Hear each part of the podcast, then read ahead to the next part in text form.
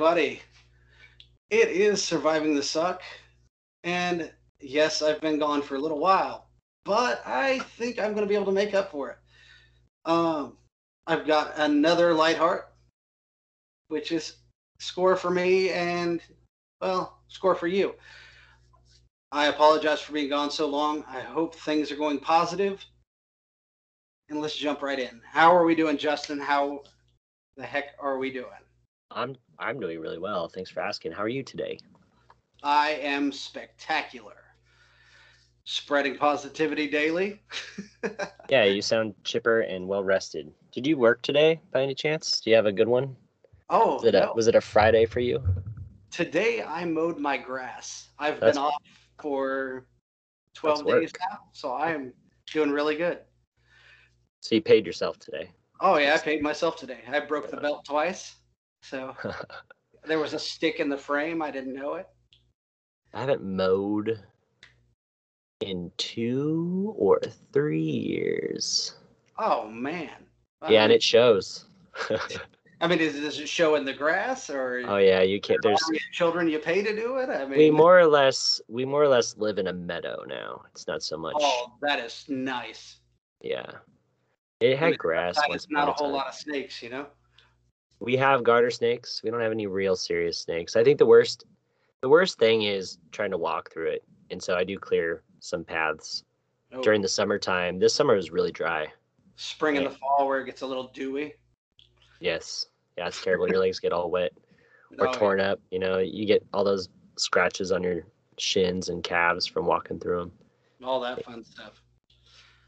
So, all right, I'm gonna start with an easy one. Okay. How about you tell everybody just who you are?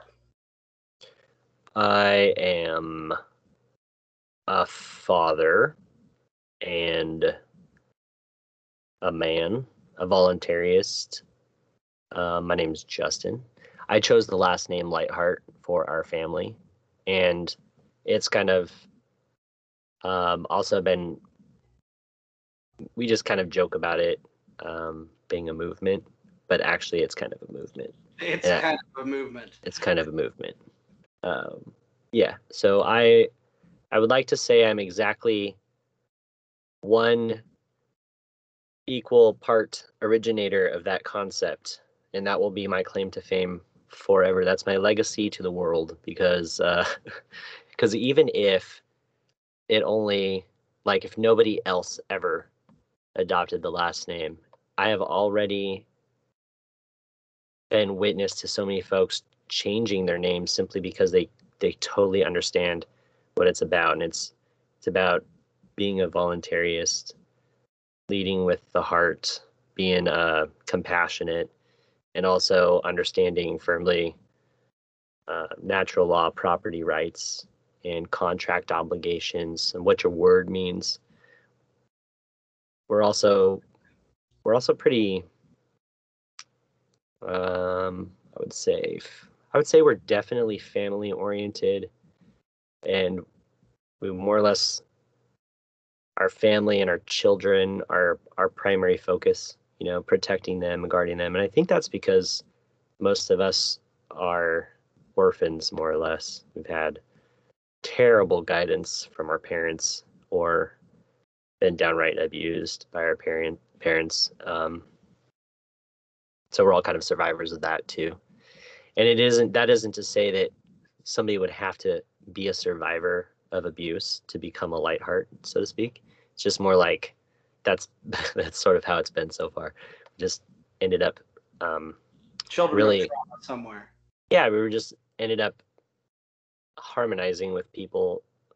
My wife's very outspoken online and she has been speaking about trauma work for years now and and about our kids and the joys and trials of raising the children right as No. you do on social media And she's Yeah. actually talked about the children a couple times on this show, yeah amongst Yeah. her other issues.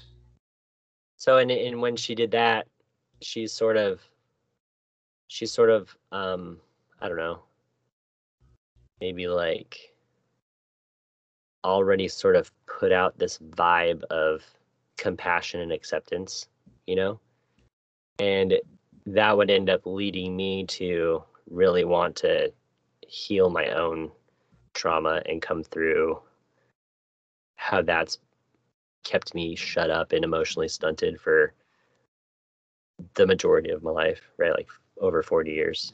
She So- kind of led by example in a way. Yeah, it- eh, you know, frankly, she's always been like that. And my wife has her own traumas. She's just, she's really always had that strong spirit coming through. And she's been, she has integrity, her personality style.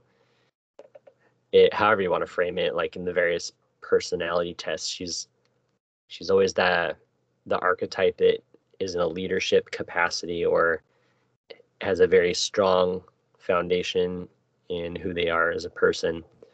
And uh, i haven't right? And it might have been the opposite of that. And we're pretty good together for that reason you know. I'm a very dynamic person like a hummingbird. Excuse me Oh, have a hiccup. And she's um she's very strong and has a lot of purpose. And at the same time she's capable of being soft and accepting and inviting you know. So she and i work well together personality wise and all of that has helped us create this beautiful family of children. And then because we had the children and there were other people around us that we were friends with that also had like these similar um, challenges growing up and then you know affecting them as adults but all still wanting to heal and come through that and be, become better people making their lives easier and more or less wanting to do the right thing by their children too and not pass on all that stuff we sort of just um, kind of have this little tribe grow out of that like we're all very close and our kids are the same age and we love each other it's great you know we're like like voluntary brothers and sisters and it It's i think nice it, to have a community like that. it weirded people out at first. You know, like our own blood family didn't get it. Those of us that had them still around and, and pretending like they like they cared at all, were um they're just baffled by it. They just don't understand it, and it's uh unfortunate because they can just be a part of it instead. But they choose to they choose to be like, that's weird No, and I don't, you know, I I don't know what to tell you. It's not like, it's like they want to assume the worst is happening too. We've been asked a couple of times if you're a cult, if we're yeah if we're a cult, and I had like, a feeling no, be. it's it's so opposite of that.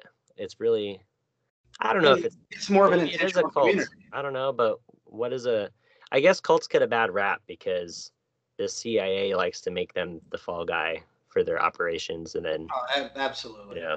Anyway, No, oh, no, no. I, I I keyed, I keyed.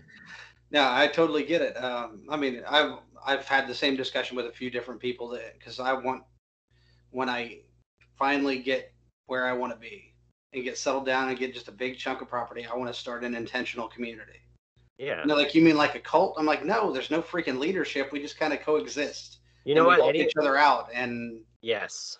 And anymore, I'm like, fuck it, man. Maybe it is a cult. Go fuck yourself. Excuse I mean, me. if it's a cult, fine, whatever. If that's what you want to classify it as. I yeah, I don't really I want mean, to. I mean, Ruby Ridge wasn't a cult. It was three freaking people and a and a, and a couple kids. oh God, I had to bring up Ruby Ridge. There we go. oh, we man. have um we do have a plan, sort of like a you know, it might be getting moved to the left, so to speak, but we have a plan to do the same thing and get a large piece of property, put all enough for all of the family that we have to move there and be there and be safe and you know support each other. And I was doing the numbers the other day and like we just we had 19 people at this house for my sister's wedding just this last weekend. And and, you know half of us are kids and the other half are adults. It was like a it's like a pretty good even split. But that's a grip of people and that and everyone really likes each other and we have a good time. It- there's no awkwardness. You don't have like you know the weird aunt in the corner who doesn't talk to anybody there's none of that shit it's like it's so great and and really we nobody had to do anything special to be there and do that it wasn't you know there was no ritual or uh or anything like no one signed any papers and be, because we're more or less all political anarchists. Um, we're not. I think my sister Kim was the first one to actually change her name, and then she did it. Um, yeah, she was the first one to change her name, and I think my other sister who just got married is ch- has changed her name. So they're but they're like the only two legal Lighthearts. The rest of us are just we just put that on our social media because we can, and then but our like on paper the Washington D.C. thinks that we're still these other people Oh yeah. with our cattle That- numbers. That is actually pretty badass that they legally changed it. Yeah, yeah, yeah. That- I that is- wanted to. I'm still going to because I will probably always just be a documented person in this country. But we really do have designs to get our third generation off off label, if you will. And um and to do that, we want to get we need to kind of establish an area for them to grow up in. Community. Yeah. And that takes that takes a lot of work and shared vision. And I frankly don't know if we're gonna get there because because it's I mean it it's It's that's a, lot of effort. Homesteading is so challenging. None of us have done it.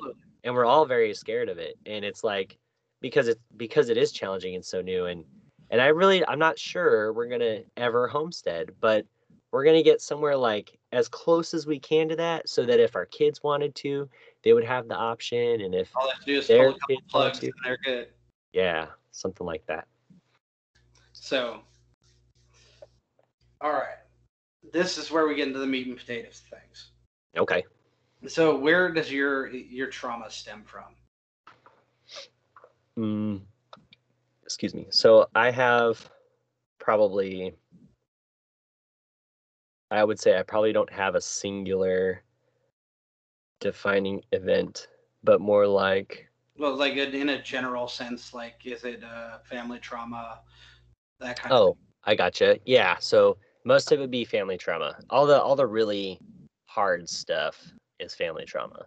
Specifically, um,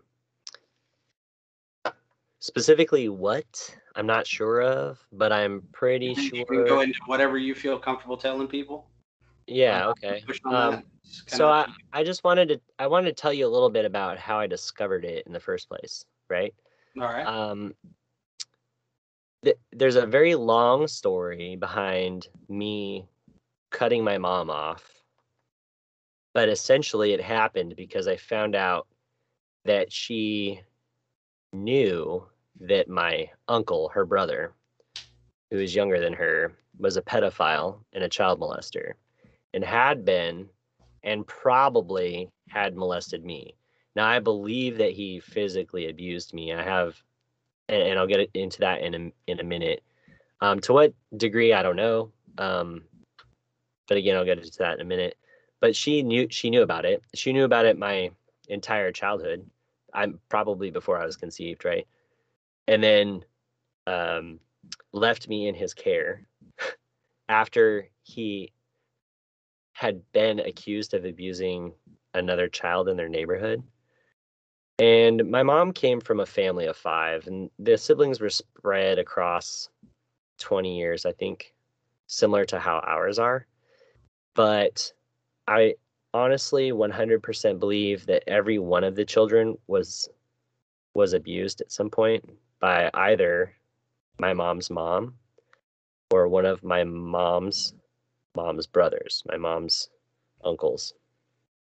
And uh or yeah.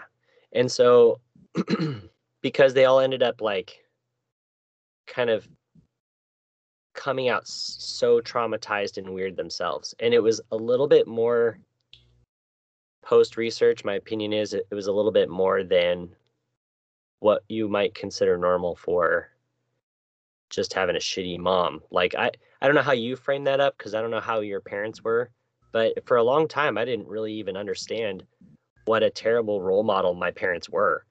Uh, you know, the my so there's I have so many directions I can go. So I'm gonna I'm gonna reel it back to you in just a second.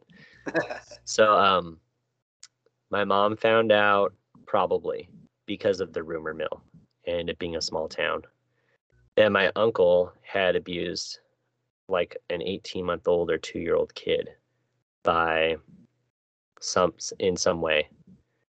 I think um if I think if I recall that the story was that he had like dunked them in a toilet and you know head first like into a into a toilet Holy shit. or and that some other shit was going on. So like my mom knew about that from before I was born and then she left me in his care. He abused me in a couple of different ways, I'm sure. And then cuz I, I have memory of a couple. And um then later when I was an adult didn't tell me when I had kids, right? And then not only allowed, but encouraged and aided my uncle in having um in like in being around my kids at all because she didn't say anything to me. She didn't even give me the choice to say, "Hey, don't bring that shit around my people," right? Oh man, that's messed up. So I found out about that and then I severed connections with her. It was very there was a lot as you can imagine, emotions were high in those times, right? I'm sure there was some colored language in there. Um yeah. Well, one of them was that uh she she said okay. So anyway, I'm sorry. I'm I'm just I'm just a little bit I got to reform. Thinking about this stuff does some kind of sometimes kind of Oh no, totally, totally understand it. It just hits me all over again like, damn, that was fucked up. Um so she knew about that stuff and then she didn't tell me so that I could protect my kids adequately. And I called her on it and I said, that's wrong. And she said, she was basically like, what? Right. And then my, um, then I find out later, I establish connections again with her after I have my third kid. And, um, who's the middle child by several years, either way you look at it. And I don't know why, but something in me was like, hey, I need to go reestablish a connection with my mom and like let my child oh I I skipped the part where Adelie, my the child I'm talking about, was um, you know, like nearly died. Did you talk to Raylene about that? You don't have to Uh, talk yeah, yeah, you, that was where a lot of Raylene's trauma was coming from. yeah, like yeah, like a lot of it. drive right? and such. Yeah. And um, I probably still have some unresolved too, but it's actually a lot easier for me to talk about. And I used to get robotic when I talk about it, or I'd get really emotional and choked up and I couldn't even speak anymore. And I'm a lot more comfortable with it. But my my kid's alive and well and doing great. And she's intelligent and beautiful and lovely. I love her so much. She's great. Uh, I like talking about her anyway, and her story is fascinating. But Oh, it's a long one, and you've already talked about it. Uh, where was I? Where was I? I got lost. Um, reconnecting with your mom. Yeah, thank you. That's what it was. Okay, see, that happens. No, So- no, absolutely it is. So then I found out that she not only did that with me, but she uh, allowed that to happen with my brother too and his kids. And so I ended up, my brother, and my brother was like, I don't really see what the problem is, right? I will just make sure that my uncle is never alone with my kids. That was his, that was his legitimate answer to when I said, Why are you even talking to these people anymore? after we found out everything. And he's like, Well, they're still family. And so I don't talk to my brother to Where you anymore. kind of goes to one of those situations where they say you can't pick your family, where clearly your family proves that you can pick your family. Yeah, yeah, that's that's kind of it in a nutshell. Is that like these these people that I used to be related to, um, I had no choice but to be born to them, and they were horrible people. You know, my my stepdad was like, ah, man, I give him like a i give him like a solid four out of ten for at least like pretending to care for sometimes and like being relatively cool and then you know quasi trying to get to know my kids but you know he did a lot of like there was a lot of annoying shit with him too i remember him showing up one christmas and he could not say my kid's name right. And I'm like, really in my head, I'm like, who does that? He his girlfriend kept correcting him. And he's not it was so strange. And it but it hurt my feelings. I was like, dude, brush up. You know what I mean? Figure it out. No shit. And and uh but anyway, when I thought back on it, I found it unbelievable that he didn't know about my the stuff around my uncle, my uncle, and he didn't say anything either. So fuck him. You know, I don't want to talk Oh, to him yeah, absolutely. because the children are the future, and if you allow them to be raped, they're gonna grow up to be fucked up people. You know what I mean? Stop doing that. Stop it absolutely. And I don't know what else to say. There, I, I've run into folks on social media who say the same. They'll echo the same sentiment that, but that's your family though, and like you need to try to help fix them or whatever. And I, I don't know what to say, man. My my uncle, after my grandmother passed away, um, overdosed on purpose to to end his life, and he actually told everyone he was going to, and then it was kind of like a last fuck you to everybody because they had to go clean him up. You know what I mean? It was just Yeah. One more cleanup mess of his, one more mess of his to clean up kind of situation. yeah. So you know, my my biological father wasn't. I've never met him. Um, my mom sued him for child support when I turned 18, and for back child support. And she was like, "Okay, so I went to work at the age of 15 because my mom hadn't had a job in a year and a half. We left California when I was 14. My brother was 12, 11 and a half, 12.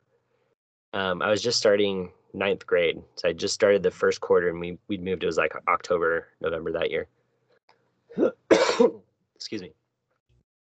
We moved to North Idaho.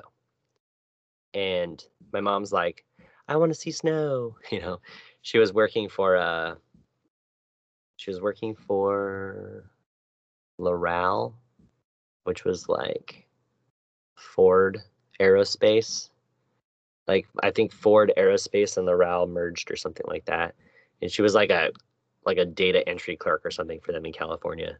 And then she and my stepdad split and I have very few like fond memories of either of them. Like my stepdad was never around.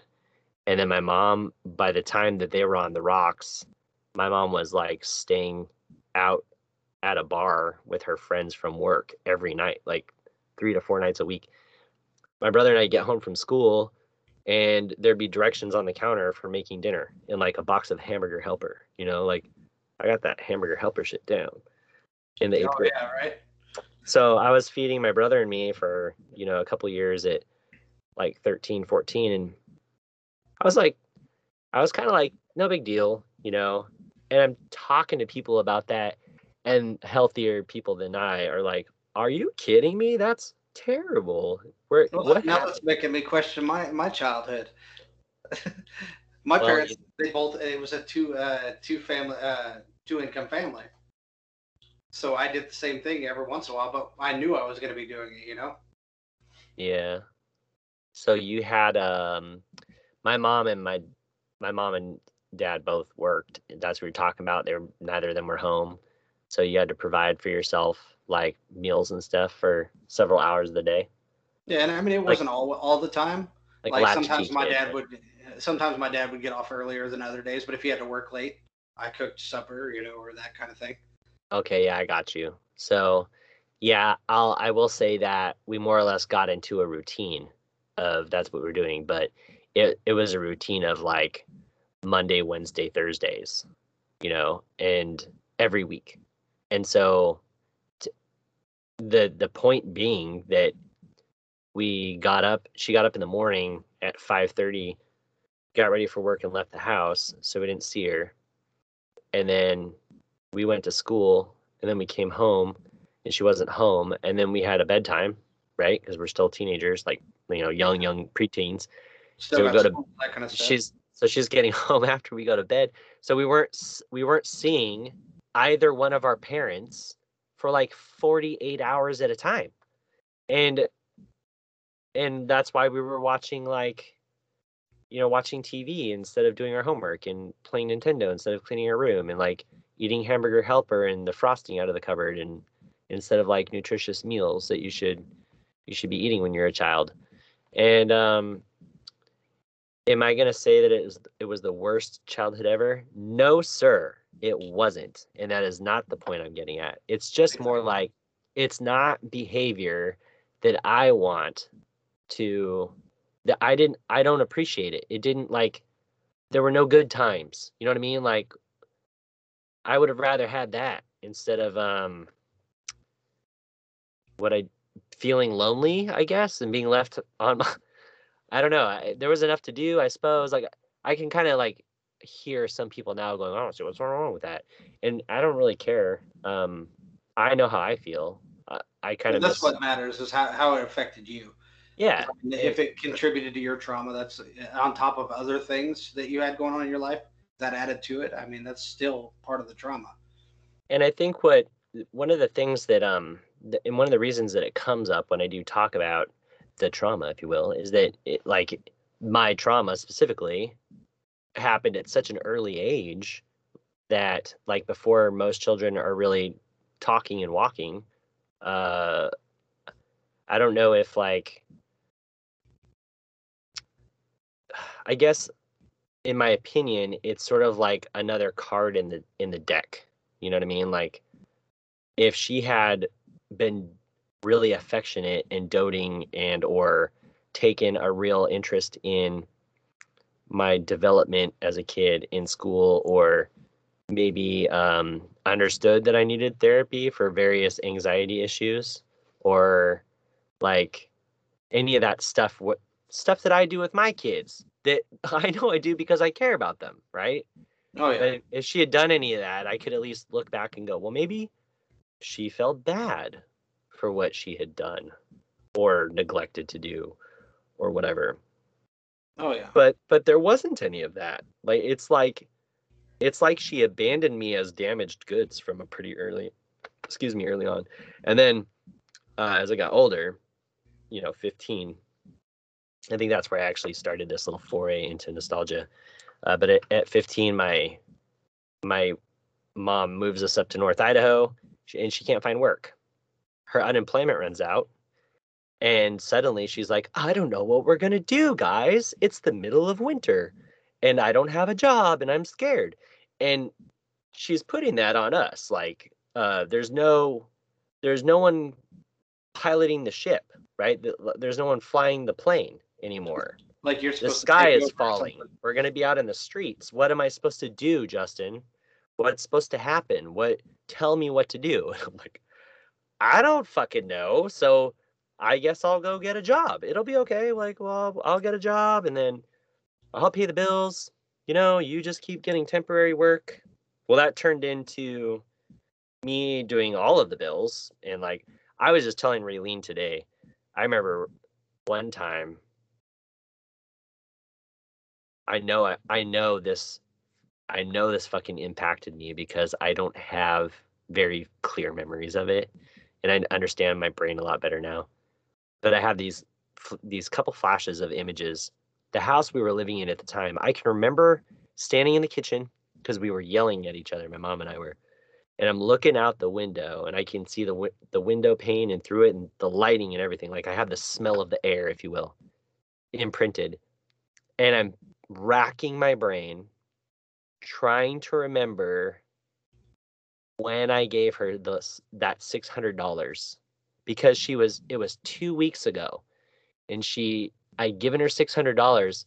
I'd worked a little overtime and I was so excited, dude, because when you're 16 years old, getting like a six hundred dollar paycheck is it's was like, like fuck yeah, man. I was I was excited and she comes begging for it because she needs it to like pay the rent or whatever, or buy food or whatever the fuck it was. And I gave it to her. And then two weeks later, I got paid again. I'm like, well, this one's only like 400 bucks, but I'm to make it, you know, make it last and it'll be great. And she comes at me for that paycheck like I never gave her the $600. And I, and I go, wait a second. I just gave you all this money? What happened to where did it go? That was supposed to be for the whole month. And she goes, No, you didn't. And dude, I there is being gaslit by your own parents is probably well being gaslit at all is is horrifying. It's really it's it's a fucked up thing to do to people. I think it happens between parents and children the most often because a natural relationship between parent and child is one of trust right? You're supposed to be Oh born yeah, that. absolutely, absolutely. so so when when they're the ones doing it to you you're just like you're just a it's it's a t right? They're just teeing off on you when they do that it's such a setup. So yeah. i uh was thinking about that today. I gave her so much money and she didn't work because i was i was basically like her welfare program right? I was supporting her and i was not um, eating very much. I graduated high school weighing 128 pounds and i was six feet tall. Jesus Christ. Yeah today i weigh like 170 pounds 70 pounds. I'm not a huge guy but i i put lo- on a lot of weight in like being normal and healthy. At least you're being fed now. yeah and uh, i've been all the way up to over 200 so i know what that's like too. But when i was uh when i was in high school i wasn't eating because i was going to school all day and then after school i got would go to work. Now as a junior i got one hour of work release and i was able to take a zero hour so i could get an early release so Yeah, that sounded like prison for a second. no, yeah, yeah, that's what it was. I had to show up early at five for a zero hour class so I could shift my whole schedule down an hour. And then my last hour, I turned into a work release so I could go to work. And that was, it was like, you know, it was considered a credit to go to work. I actually had a class like that my uh, junior senior year, so I, I I can relate to that. So I did that for that whole year, and my grades were like the uh, high honor roll, you know, like three, almost 4.0 stuff. Holy crap! You had good grades and you were paying the bills. Oh, Uh, so I was just I about. To, I, was wasn't about paying crap. that. I was just about to qualify that and say that I did not. I've always been um, pretty good at testing. Like I don't have, I don't get test anxiety like other people do. In fact, um, I am the I'm one of the best test crammers I've ever met. I can I can cram like a two hour test, no easy, like no problem, and I'll get like a ninety percent or better as long as it's within like somewhat within my purview. Um, if I've covered the material a little bit, but I almost don't even need to. That sounds like I'm bragging, but I guess I am a little bit. Of, that's actually something I'm really good at. Yeah, and so it's it, but that's a detriment too. If you're like, if that was all you were getting tested on in school, I could have just challenged the classes and been let go, right? And my parents didn't think of anything like that because they didn't want to. I didn't think of anything like that because there was no one there to tell me. The school has no interest in getting you out of school. They want you there for their money, right? Oh yeah. So no one told me. But in hindsight, it all makes sense because my children today that I have whelped are fucking geniuses. Dorothy's not even seven. We're in the grocery store yesterday. We never go anywhere. These kids are like shut ins, right? They're like, ooh, the parking lot. You know, like just getting them into the store is, and, and they're normal, highly functioning social kids. Before we even went in, I was like, listen, we're not going to be wearing our masks. And there's going to be almost everyone else here is going to be wearing masks. And it's the one thing I don't want you to ask anyone about. And the only other thing is, if I tell you whatever I tell you, you 100% absolutely have to do it immediately. And that includes if I say run, right? And then I go, and I'm sorry. I'm not trying to scare you. I don't expect any problems, but it's my job to teach you about the real world. And I don't want you having any ideas that this is all just fun and games, right? That these are strangers and I don't know any of them. And I don't know what to expect 100% of the time. And it felt really like I had a gut wrenching moment. I had had this moment of truth with my children, who, in my opinion, are too young to have to deal with bullshit like that. Oh But at god. the same time, I wanted them to know I had their backs. I was there to protect them, and I was going to do that. My mom would have been like, "Okay, uh, good luck." You know, it. it, it's not the same. And my I didn't have a dad, and certainly not one that would have said anything like that or done anything like that. So for me, again, that's maybe more taking it into my own hands of what what I expect a parent to be is kind of based a little bit upon my experiences, but they aren't so much as a like a retaliation for a poor childhood. It's more like a lessons learned. And well, how we do things when we grow up is we either go the same path our parents went or we go to the extreme of one way or the other. We are either worse or better. I mean, there's only three steps you can go stay the path or go to the left or right real hard. Do you think that most people. I think most people go the other direction and don't go the. They either stay the path or they go negative. I don't think they get better most of the time. Wow. But maybe that's. Uh, I mean, it could just be my cynicism. Um, oh no no no! Hold on. I didn't mean why do you think that? I meant more like why why is it? Do you think? Like I really want to know why. I want to know.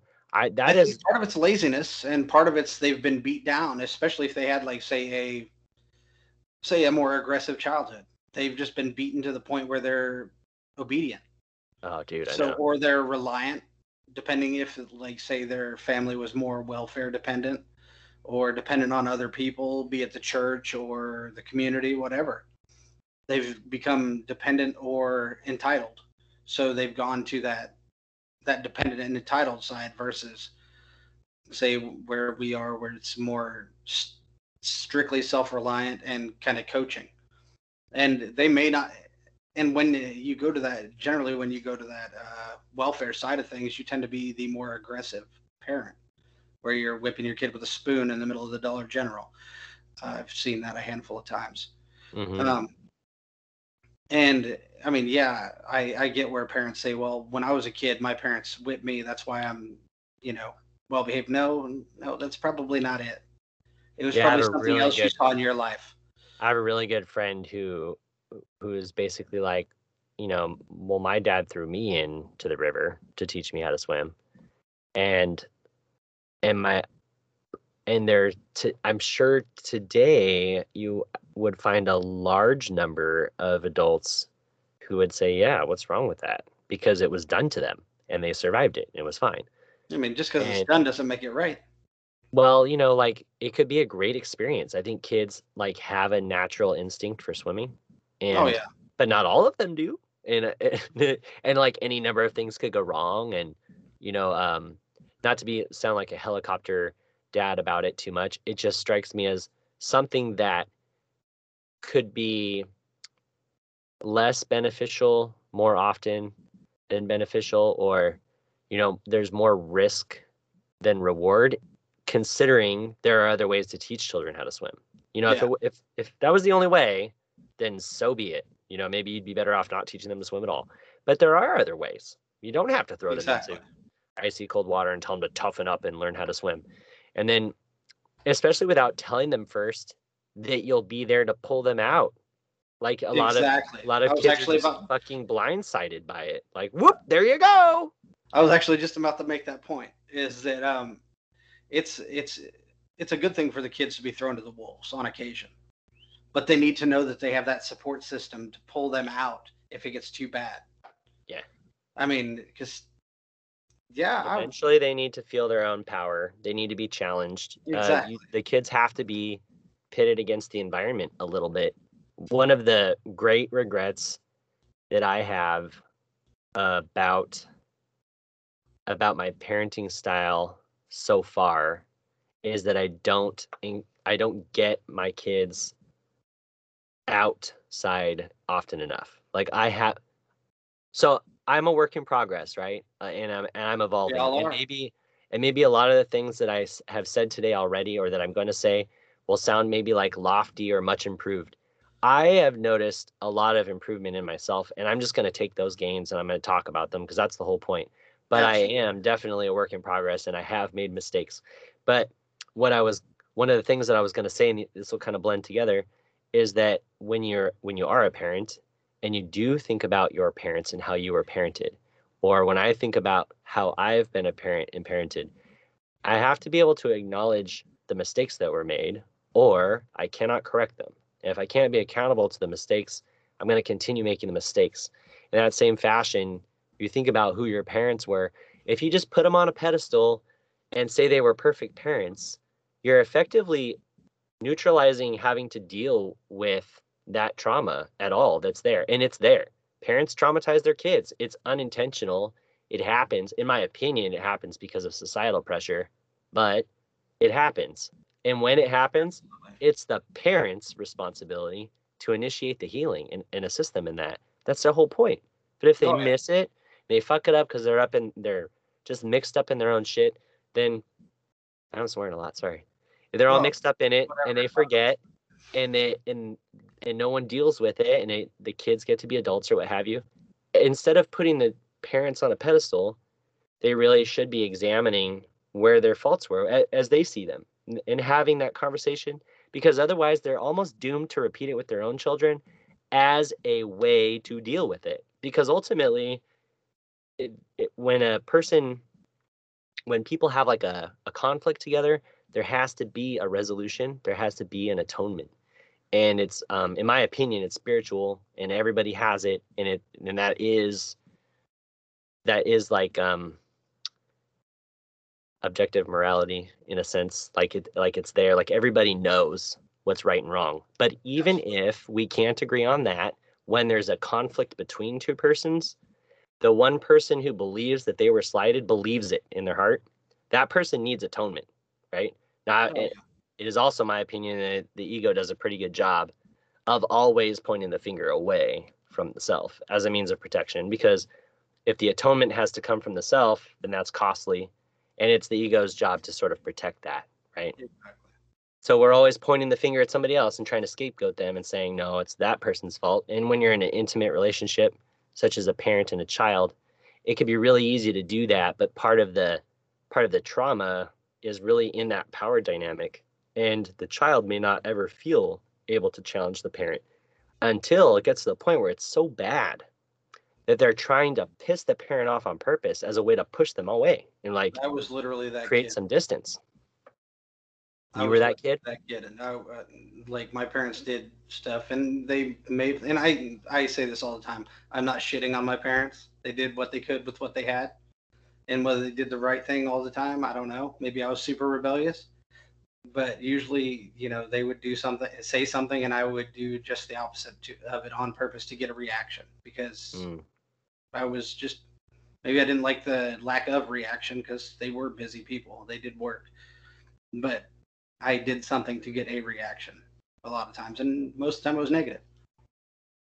I feel like it might be a way for us to remind ourselves that we exist in those people's worlds because we do feel abandoned when when the person's no longer there. And that maybe there's like an ins like a primordial or animal like instinct kind of tie in or an evolutionary one or maybe that's how human beings have developed over millions of years or maybe that's how the good god created us 10,000 years ago. Whatever the fact is we're we're mimetic beings right? Like we we emulate the stuff that we see.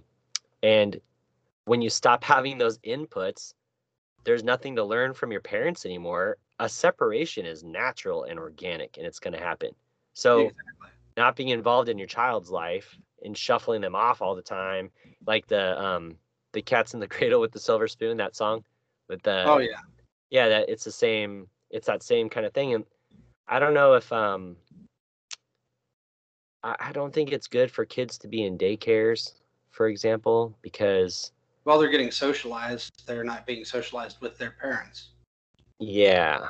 And so like maybe a little bit of that could be good but also if the parents aren't there then the base of support and security that that child has and really we're talking about like four year olds two year olds infants like and the and the babies know their parents when they're born however you want to however you want to like yeah, tackle the whole mother mother child relationship or father child relationship those like like they get it. They know who they are. And you can't if you separate them, then there's separation anxiety. And people get pissed about that. Like there's Pinterest boards and websites and like there's probably millions of dollars of research into how to get kids to stop co-sleeping, right? Books books being written about it because parents want their time in their bed without a baby in it. But Oh, the yeah. fact is the, the baby was like reliant upon the mom for all that housing for 9 months and you bring it out of there where it's all warm and cozy into this place is so full of stimulus that uh, the brain is constantly having to record everything and it, and it can be too much you know you just need that sense of safety and security and i think we're a lot um, we just continue to be that as we grow up. And so we need safe places to come back to. And if you don't have that as a kid and you, you're not taught those boundaries because your parents just dropped them in the dirt like they're gone or they violated them which would be you know many times worse in my opinion then then as an adult you don't have any like compass for that shit. And you just end up thinking it's normal. And then unfortunately you look around and you see all the same stuff because like i said before i think societal pressure is is one of the main reasons and the prussian education model. Oh, we're yeah. just like churning out little workers you know? And then those little workers grow up to be like you know really focused on t- teaching their kids to be good little workers and you end up with generational trauma we don't see any of these these things that we went through as issues is because we're just you know what's the big deal i did it. I turned out just fine. And it isn't that sort of like saying my shit doesn't stink. Yeah exactly. So as we wind down here because i've had you on the line for a minute i want to ask you a couple parenting questions. Oh sure. Because it, and I will say this just from what I see, y'all are doing things in a manner that I couldn't freaking imagine being so good at.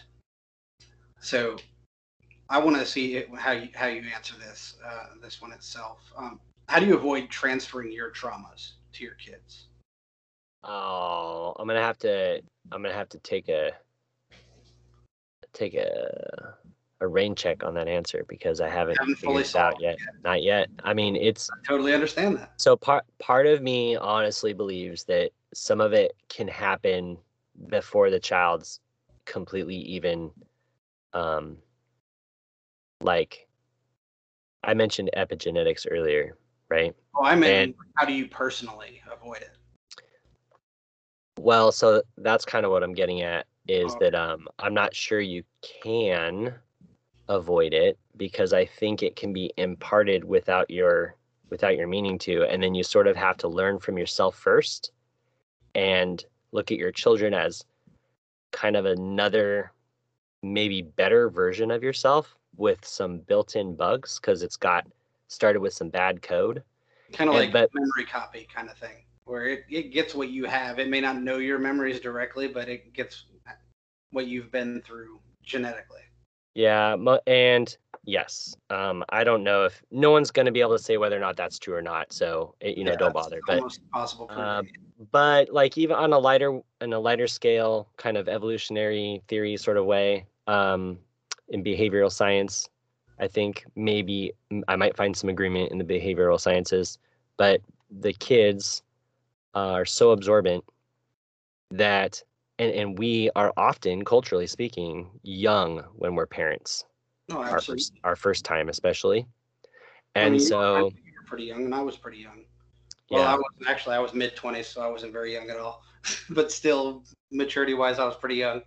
uh, well that's what i was getting to is that uh, we're young um, and we don't have that wisdom and the confidence and so there is some emotional spillage and unfortunately that anxiety or whatever it looks like the the un the negative feelings the kids pick up on those too and you know depending on this the severity of it, it you can just have like a mini little impact that creates a little imprint i have images like that from my parents. So knowing that about myself i just have to be honest about that right and say damn i really fucked that up so i can go back and fix it and um, part of doing the therapy work that i've been doing with myself through emdr and my therapist once a week i have been able to desensitize myself and kind of like unburden my mind with a lot of that background anxiety to the point where now I'm less reactive in general. But when I do react, I have the capacity to hit the pause button and say, "Wow, I'm, I'm like out of line.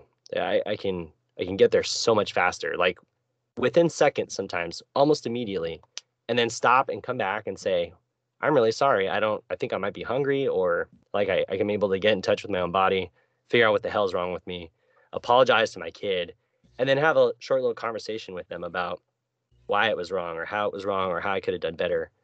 And it's not always me just like providing a lip service or eating crap. It's it's I, I am honestly just accounting for who I am in the moment and saying, you know, it's like okay to have human reactions and also I want you to know I'm really sorry and I hope you accept my apology.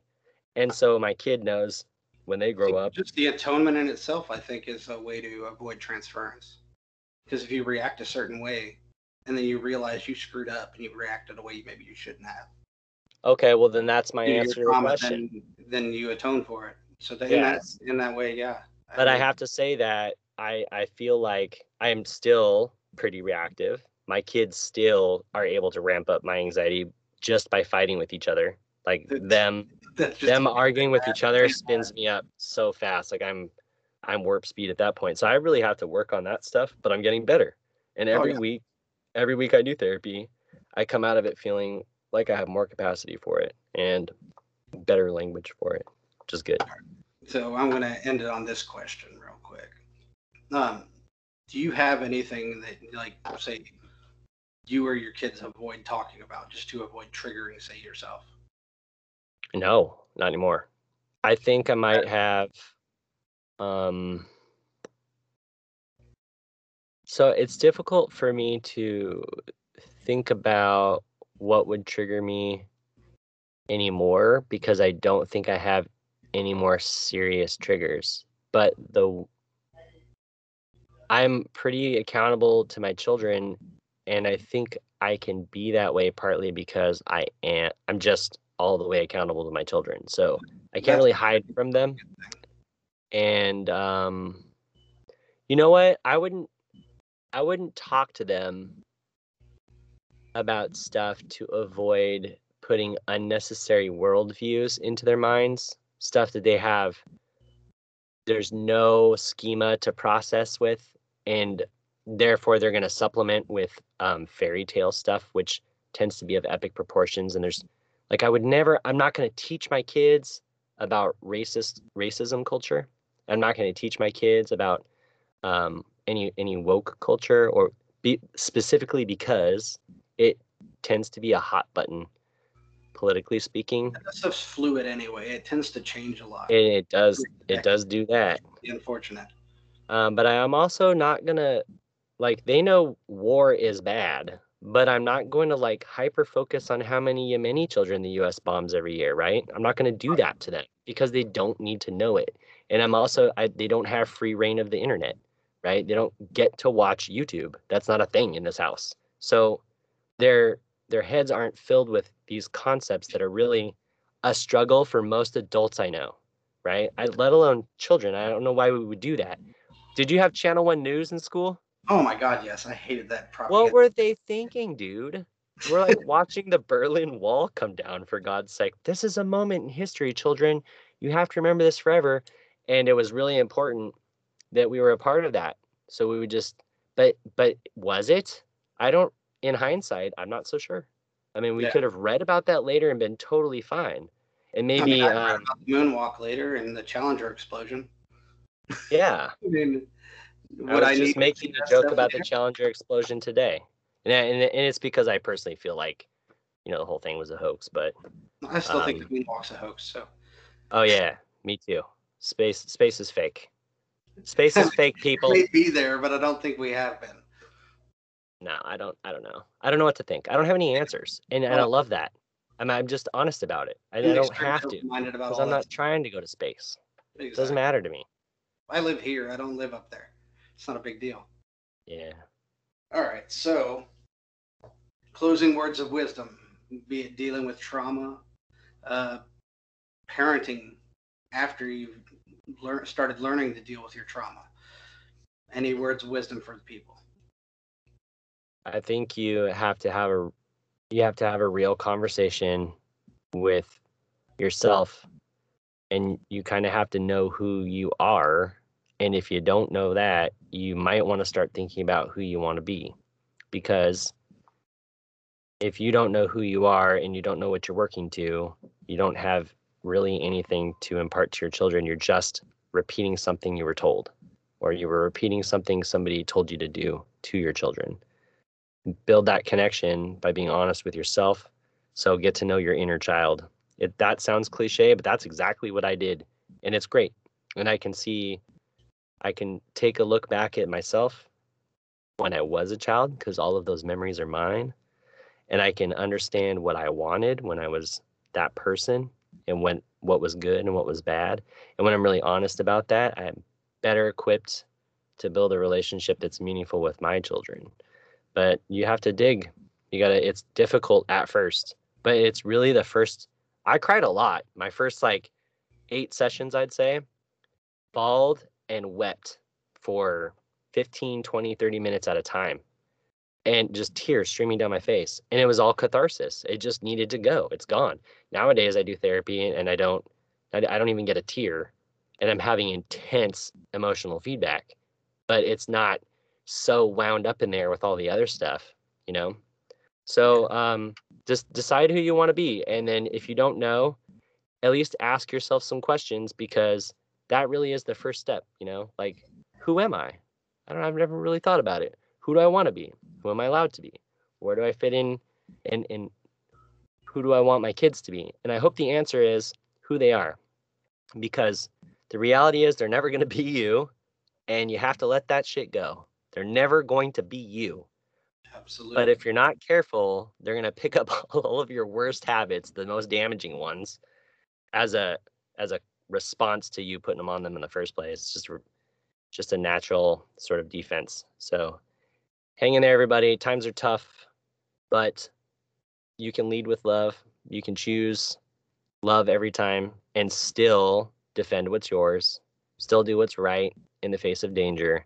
And your parent, your your children are watching, and that's the main thing. Is like you are the role model for those kids, and they're watching what you're doing right now and what's happening in the world today. So take care of yourselves, take care of your health, your mind, your spirit, and um, protect your property.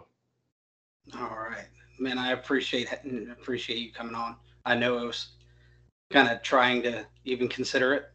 I appreciate your time, and I want to close with to remember every day that you wake up. Every wake up is a victory. And Amen. when things get tough, you just have to keep pushing. One step forward is still a step forward. Just keep that smile on your face and try to be the light for somebody even on your worst day, that little flicker of light can be a bonfire to somebody that's in their darkness. And thank you for listening.